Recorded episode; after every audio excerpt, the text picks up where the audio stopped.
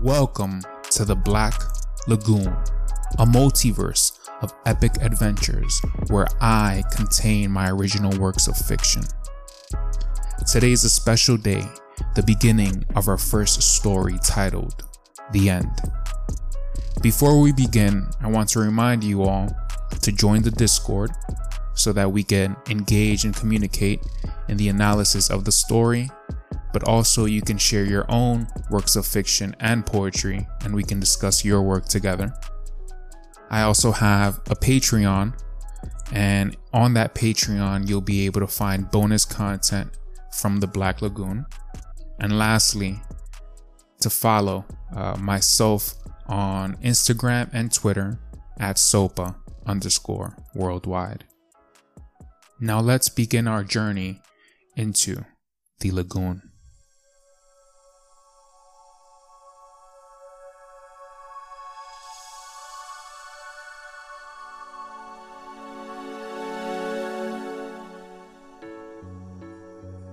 The End, Chapter 1 The first autumn breeze fights through the soon to be yellow and brown leaves of Montalvo Park. As the branches play their late summer symphony, this unexpected breeze carries over the scent of your signature perfume. Those sweet, soft, floral, yet fruity notes are the last things you left me as you walked away. I'm still looking your way, hoping you turn around, but with each step you take, my heart continues to crumble. I'm frozen and without a clue of what to do. Dozens of things run through my mind, but when I try to run after you, my feet melts into the floor. I try to call for you, but the breeze muffles my voice, and so I'm left to watch you walk into the distance until I can't see your curls bounce anymore. I expected this would come one of these days, but how would one prepare for the end of their world, even if they knew it was going to happen soon? You stopped sleeping over my apartment, claiming things between us were off. Evidently, there was a reason for this, and I knew that reason. But why now? Why after all this time? It has been six years, I told you, explaining that you are the person I like to spend three lifetimes with. At the end of my bed, you sat, spewing the topic of our ultimate demise, while you defended your claim like a medieval knight would his majesty. I looked to the dim lighting of my room for a way for us to work. To find common ground and focus on the now, the real, not a fantasy. We had just finished making love two days ago, and I laid on the bed, coming down from the heavens you propelled me to. You said, Marriage is what I've been dreaming of for as long as I could remember. It's not like I've been looking for a man to be my husband, but you're the man I want to make my husband. Baby, I don't want to be with anyone else but you. Not the first time you hear me say this, but I ran out of things to say. You've known my disbelief in marriage since our very first date, remember? The waiter brought your chicken parm and my penne alla vodka as you asked a question that's been haunting our relationship. Haunting, you said, while flexing your eyebrows. This is why. I should have known this would happen. She stood up from the bed and started putting her shoes on to leave. I got up from the bed and held her hands as she finished putting on the purple socks my mom gave her for Christmas three years ago. Within her hazel eyes, I saw flames of pain. And when I said, Please don't, the first tears from those flames began to fall. And so I knew it'll soon come to an end. So when she texted this morning to meet me here, after two days without speaking since leaving my house that other night, I knew my workday was going to fly by. No matter how fast I could try to escape, this downhill escalator continues to take me where I've been destined to go since the night at the Italian restaurant. I walked over here and sat on this bench where it all took place. The comfort of the sun was descending over the colorful park playground. I watched the dad help his daughter get through the monkey bars to reach her mom on the other side. They were the only ones here with me until Olivia came. The little girl's father noticed me looking at them from the bench. He smiled genuinely and nodded his head. I returned a forced smile and quickly looked away.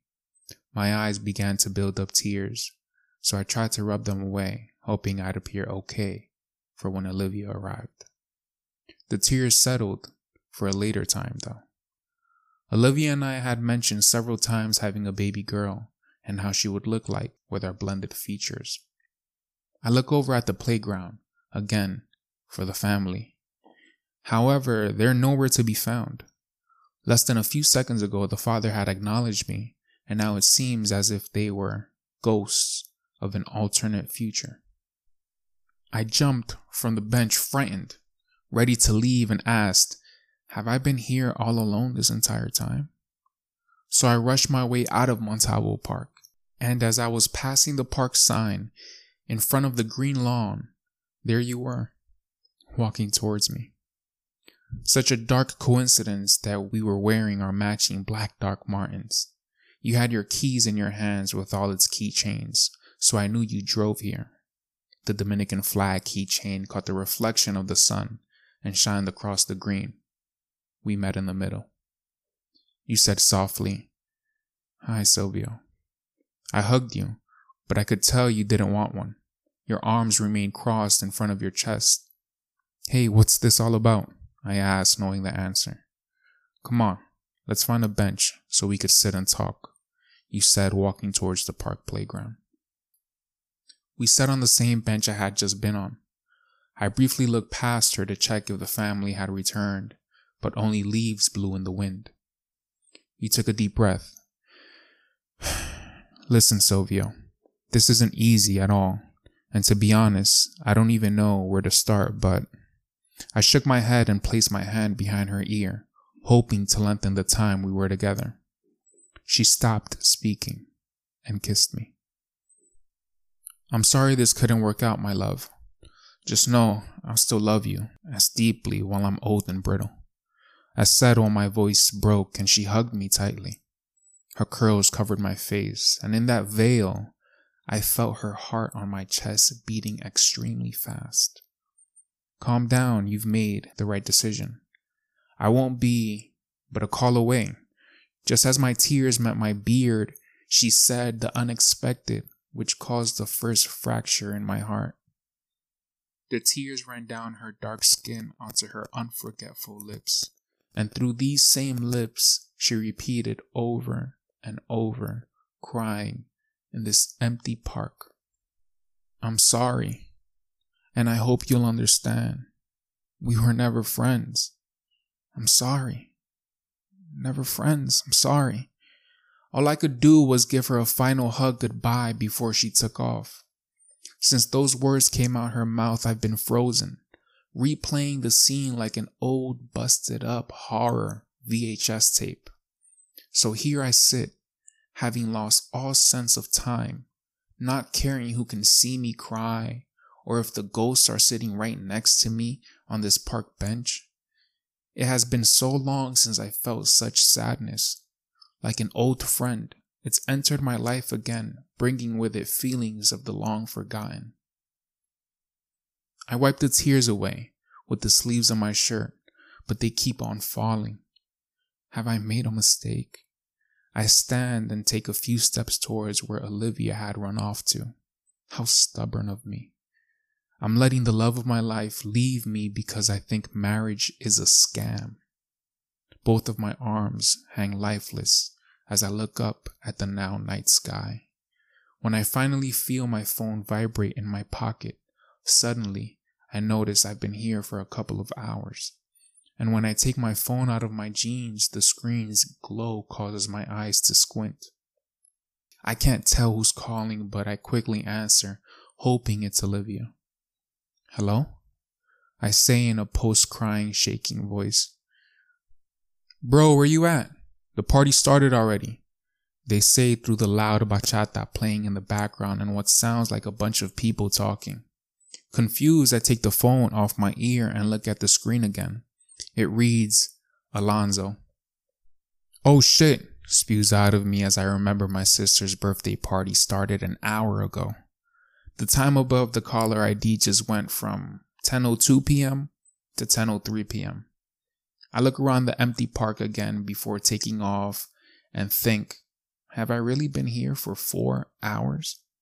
I'm on my way. I should be there in about 10 minutes. I tell my cousin Alonzo over the phone. He says, Hurry up. She's already asked for you twice. I'm getting some beer, man. I'm almost there. I'm lying through my teeth, but what else am I supposed to say?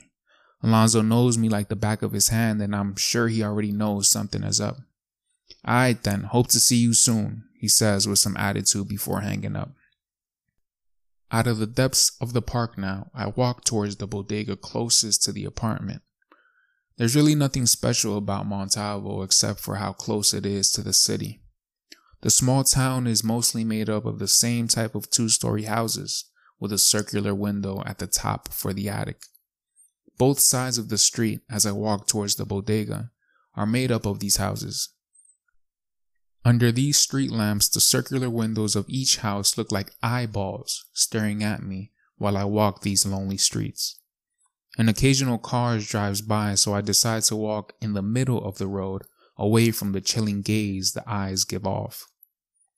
With my head fixed on the road ahead, avoiding even a slight peek of the houses lining the sidewalk, I finally reach my street after counting about 25 of the yellow lines in the middle of the street. Oddly, most of the Dominican community lives in the apartments on Hickory Street. I guess we like to stick together. Two and a half blocks down, I see no parking in front of my building. On the corner where I stand, the bodega's neon lights illuminate the intersection in a blend of green, red, and yellow.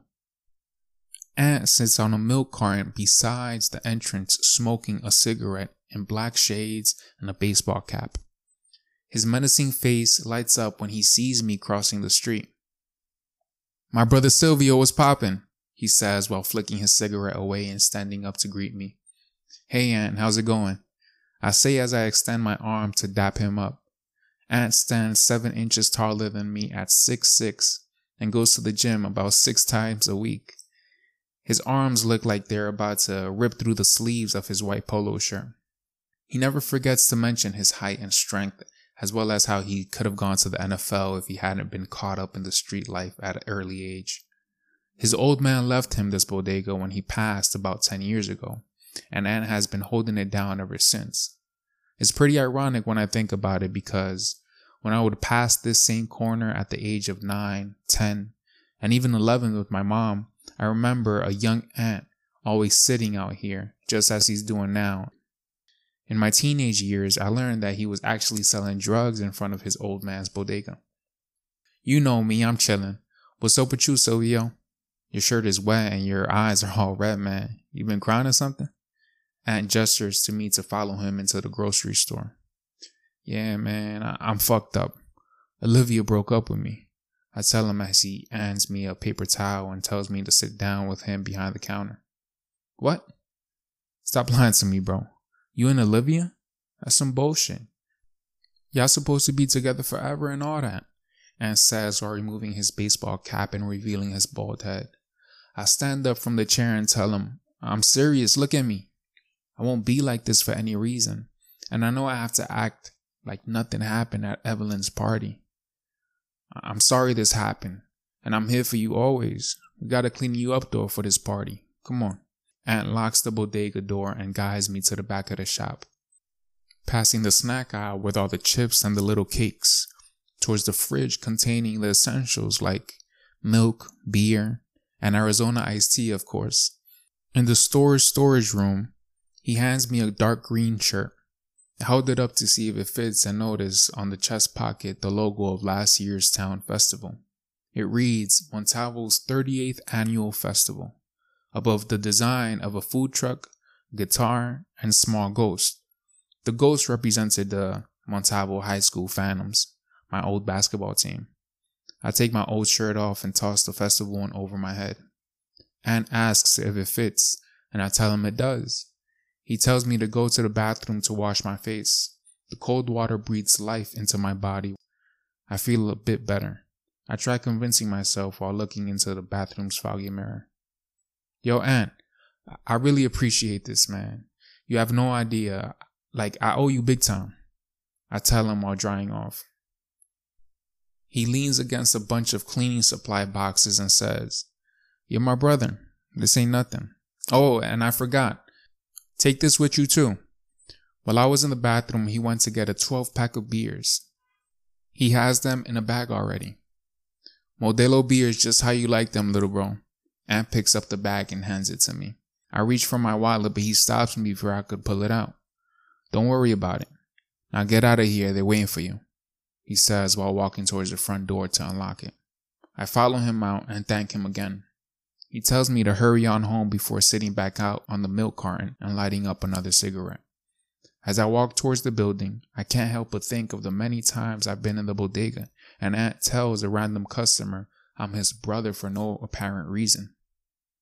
I smile and just brush off the comment because obviously we're not actual brothers. I look back at him alone under the neon lights of the store. The smoke he blows out of his lungs reach widely, hoping to grasp something, but fades when he realizes there's nothing around. He still misses his dad, who was really his only family. I realize as I watch him. From the farthest reaches of the neon lights, I yell towards him, Yo, you my brother for real. Come to the party after you close up. Before leaving the scene and walking into the darkness, I saw him smile and laugh. Two and a half blocks later, I open the front door to my building. As I enter, I can already hear the music coming from the party. When I put the key in my apartment door, someone unlocks it and opens it. The door swings open with my key still attached. It's Alonzo, who is looking back letting my sister Evelyn know he'll be right back. When he turns his head, he says, Would you look who it is? Better late than never. I say, Man, shut up. Where are you about to go anyway? I was about to go buy some beer because some more people are coming. I walk into the apartment and look into the living room to notice five or six of my sister's coworkers. They're all in tight dresses and heels. Before my sister became a pre-K teacher, I would have never thought there were so many alluring women in early childhood education. I look over at Alonzo and he meets my smirk with his own. It's about to be a party. I mouth to him through the blasting music. He dances to the rhythm of the song and says, Party, party. We laugh and walk towards the kitchen to put the beers in the refrigerator. In the kitchen, I ask, Did you invite any of your friends? He laughs. Of course I did. You know, who would I be if I didn't? I shake my head. You're a player, man. I feel bad for those guys you bring around. Calm that down. You know, I always tell them what it is. It's just for fun. I can't be locked down in a relationship like you, Silvio. Baby, I need to live. He twirls perfectly in rhythm with the music again, as if he had been dancing to the song the entire time. For a moment, he continues to spin endlessly like a spinning top, the leather jacket he wears swinging open and his smooth hair flowing around and around. We have been side by side since the playground. I've always introduced him to people as my brother, and although we're so close in age, literally four months apart, our lives have developed entirely differently. I'm a college professor, and he's the manager at Bardo Bar, the most popular bar in Montalvo.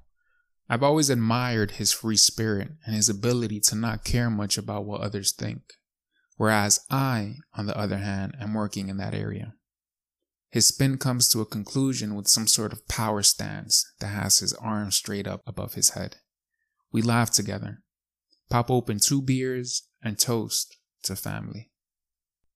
Coming outside her room and now dancing down the hallway, Evelyn sings, A, A. Hey, it's party time. Sis, you look beautiful. Happy birthday. I walk over and kiss her on the cheek. She pushes me off gently and says, So you think you can just make me forget how late you are with some charm? Who do you think you are? Your father? Alonzo's eyes widen with an awkward face he makes. He turns around and sneaks to the door while looking at his phone. I tell her, Oh, come on, I'm sorry I'm late. I got stuck grading papers in the office, but enough of that. It's time to celebrate. Her eyes squint at me just like our mom used to look at us when we lied. I get her a beer and walk her over to her friends in the living room before she could ask any other questions. When I enter the living room, I announce, The birthday girl, everybody! Her coworkers and friends cheer her on as she's engulfed by the small group. She maintains eye contact with me, knowing I got her off my back this time. I cheer with everyone else. Evelyn, Evelyn, Evelyn. My stomach grumbles after dancing a couple songs. On my way to the kitchen, I notice Alonzo open the door for his friend. A guy about the same height as Alonzo, with a buzz cut. He wears a similar leather jacket. In the kitchen, I make myself a ham and cheese sandwich. As I wait for the sandwich to toast, I realize I haven't eaten anything since lunchtime, and if I continue to drink like I am, I'm definitely going to be hungover tomorrow. The toaster oven's bell rings and I sit at the kitchen table going down my Instagram timeline.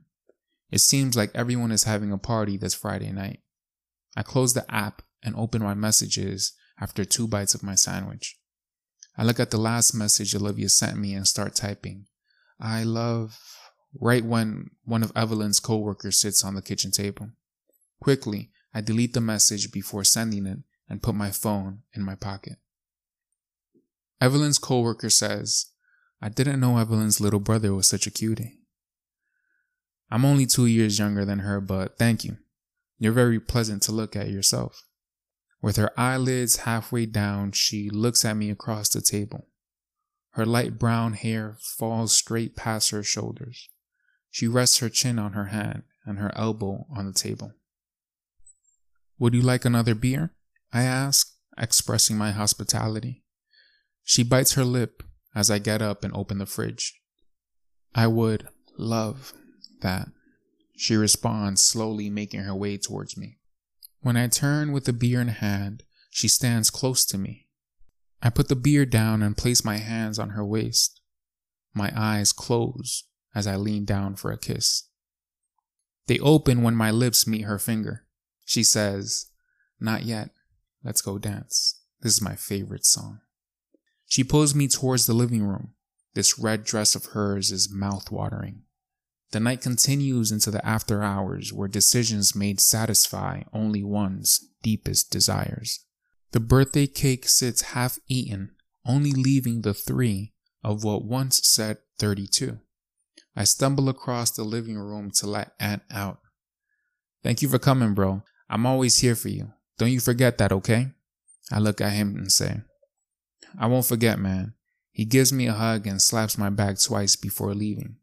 In the living room, where some balloons lay popped on the floor, Alonzo continues to talk to his friend on one side of the couch. It feels like they've been going on for hours. The only other person in the living room is the girl in the red dress. I hear Evelyn's bedroom door shut from the hallway. She had a blast tonight, and I'm positive will sleep like a baby. Hopefully, so will I. The girl in the red dress makes her way towards me, as if gliding across the floor. Before I know it, we were lying in my bed. The room spins while I close my eyes. She takes my festival shirt off and throws it on the floor. I want to pick it up, but I'm too busy. We kiss, and I unwrap her from the red dress as if she were a gift from the heavens, or even better yet, an assortment of possibilities of my most erotic fantasies. I pause. Wait. I don't even know your name. Who cares? She says, close to my neck, raising goosebumps down my back. And a moment passes before I completely fall. Mine is Silvio Sanchez. Silvio, she lets out quietly. What's yours? I ask. Raven Diaz, she says, and the room transitions from a spinning confusion to a fiery whirlwind. The whirlwind settled after some time, so now I lay here wide awake, and she sleeps on the side Olivia would sleep in. Still affected by the alcohol, I get up and put on my Laker shorts. I walk out of the apartment in my crocs towards the complex pool. The moonlight causes the complex balconies, pool chairs, and surrounding bushes to shimmer in the night. I stand at the edge of the pool looking at my own reflection as it sways in the water. I tell it, The world I love is gone. I have no idea where I'm headed. My heart sinks into my stomach when an arm reaches over my shoulders. There's no need to worry about the unknown, the mysterious figure says. I look around and see no one. They only appear with my reflection in the pool water. A shadow with faded edges and a cold voice speaks what I've been feeling. I know you're afraid to be alone. It makes it harder for you to show your emotions with no one around. But always remember to let the world hear how you feel. The figure's voice echoes as it disappears. Now only I remain standing at the edge of the pool staring at my lonely reflection. A single tear runs down my cheek. I look for it in the reflection, but I can't find it because it's submerged in water. So I look up at the handful of stars shining in the sky and can't find a word to say. I walk back to my room and get into bed without disturbing Raven. Before I know it, the morning sun shines through my curtains. I get up from the bed to use the bathroom as Raven sleeps peacefully. My phone flashes Saturday, October 17th, 11:47 a.m. when I unlock it. Passing the living room, I see the aftermath of last night's festivities. Empty cups and beer bottles everywhere. The balloons still in the air have come down a few inches and Alonzo snores under a blanket on the couch. I walk past Evelyn's room and her door is a few inches open. She's always been a morning person, so I'm not surprised. It sounds like she's doing her makeup in front of her mirror. I keep walking to the bathroom, but as I approach it, I hear the shower running. Who's taking a shower here? I ask under my breath. I turn around and open Evelyn's room to ask her. When I open the door, I find Olivia standing in front of my sister's mirror doing her makeup. Hey, she says, so casually. Hi, I reply, attempting to brush away the multiple questions running through my mind. I know this is a little weird, but I had promised to take Evelyn out for brunch today. You know her and I have always been super close, Olivia says. I brush it off. Oh, oh yeah, yeah. Of course, I, I totally get it. I hope you guys have fun, and I'm assuming she's taking a shower right now. Yeah, she is. Actually, let me go tell her that we're about to be late if she doesn't hurry up. She walks past me, allowing me to smell her perfume.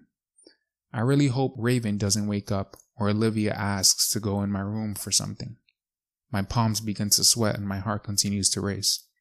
Olivia knocks on the bathroom door and says, Hurry up, we're running late, girl. My sister replies, I'm coming, damn. We hear the shower stop running. Olivia goes back into my sister's room and I tell her, Well, have fun. It was great seeing you. She looks over to me before putting on her lipstick and says, It was great seeing you too. I rush back to my room and thank God when I find Raven sound asleep. About 15 minutes pass and I hear them leave the apartment. I come out of the room and make sure the door is locked. I let out a gasp of relief and wipe off the beads of sweat from my forehead. From the living room, I hear, Cuzzo, oh, last night was amazing. We have to follow it up again today. I tell him, Man, I have to go piss. Start cleaning up this living room. Alonzo rolls his eyes and starts looking for his phone.